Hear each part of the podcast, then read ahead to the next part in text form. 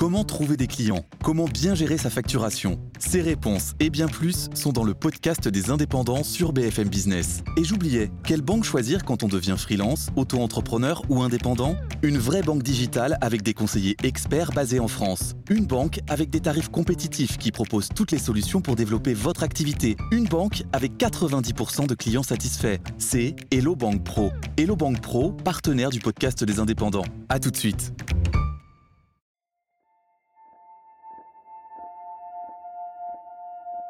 Élisabeth II, Les secrets d'un empire. Épisode 4, S'adapter ou mourir. Un podcast proposé par BFM TV et raconté par Marie Perraube. Pensez à ce que nous aurions manqué si nous n'avions jamais entendu les Beatles ou vu danser Margot Fontaine. Regardez la télévision, utiliser un téléphone portable, surfer sur le net, ou pour être honnête, avoir entendu parler des gens qui ont surfé sur le net.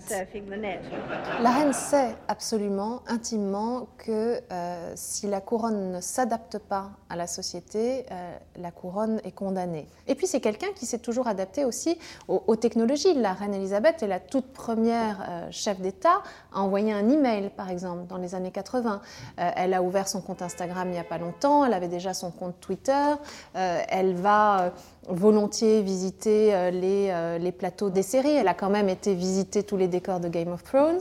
Elle est au fond très curieuse du monde contemporain. La reine apparaît aujourd'hui en phase avec la société, voire même parfois branchée. Mais il a fallu une crise redoutable pour la forcer à changer. 1992. Les couples de trois de ses enfants volent en éclats. Le prince Andrew se sépare de Sarah Ferguson. La princesse Anne divorce et le naufrage du mariage du prince Charles et de Lady Di s'étale dans la presse.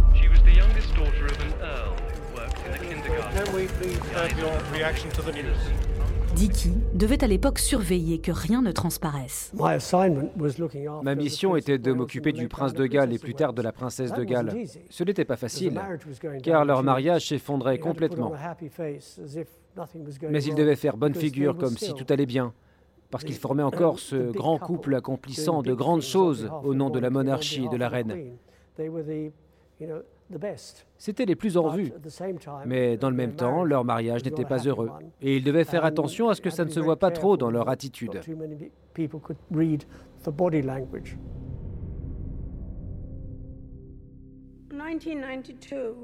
1992 n'est pas une année que je regarderai avec grand plaisir. Selon les mots de l'un de mes plus chers correspondants, elle s'est révélée être une anus horribilis.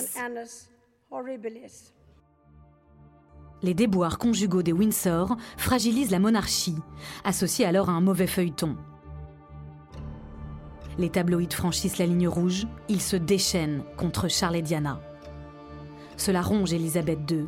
Même les journaux français en parlent. La petite histoire remarquera qu'Élisabeth II vient à Paris le jour de la Saint-Diane, Diana en anglais, pur hasard. Lors de ce voyage en France en juin 92, elle va même se confier à François Mitterrand et Jack Lang. Ce qui nous a beaucoup touchés, François Mitterrand a été très, très ému, c'est cette façon très humaine avec laquelle elle nous a parlé, je n'ose pas dire de sa souffrance, mais de son désarroi peut-être au regard des événements qu'elle a traversés, incendie, euh, divorce, séparation. Euh, et on ne s'attendait pas non plus à ce qu'elle nous confie euh, sa tristesse, disons.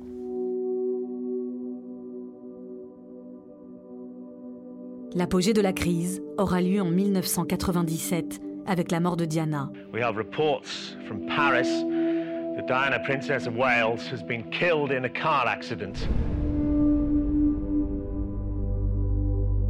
Le monde entier pleure la princesse du peuple. La reine apparaît froide et lointaine. Les journaux titrent Montrez-nous que vous êtes touché. Tony Blair, alors fraîchement élu, la convainc de sortir de son silence. À la fenêtre de Buckingham, la foule en arrière-plan. Elle se livre. Ce que je vous dis maintenant en tant que reine, mais aussi en tant que grand-mère, Je le dis de tout mon cœur. D'abord, je veux rendre moi-même hommage à Diana. Elle était un être exceptionnel et talentueux. Après cela, pour faire survivre son empire, Élisabeth II n'aura d'autre choix que de s'adapter, évoluer. Le 9 avril 2005, elle accepte le remariage du prince Charles avec sa maîtresse de toujours, Camilla Parker Bowles. Six ans plus tard, en 2011, pour la première fois dans l'histoire de la couronne, un héritier du trône, William, épouse une roturière du nom de Kate Middleton. Mais le signe le plus éclatant de l'ouverture de la famille royale est bien le dernier mariage du clan.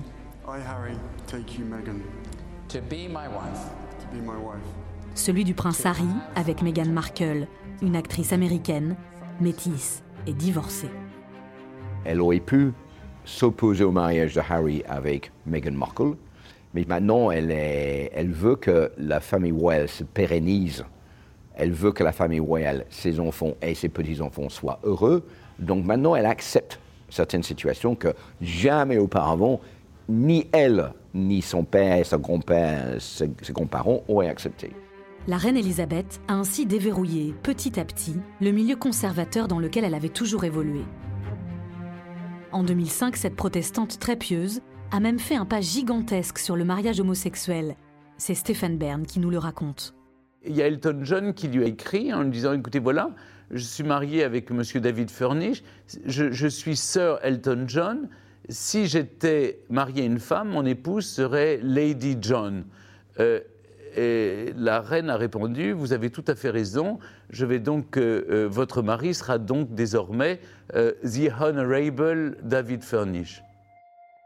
Si elle a passé toutes ces épreuves sans faire sombrer la monarchie, c'est qu'Élisabeth II a compris une chose il faut soigner son image. Pour durer, elle doit rester populaire ainsi que sa famille. Elle doit créer une marque puissante et incontournable.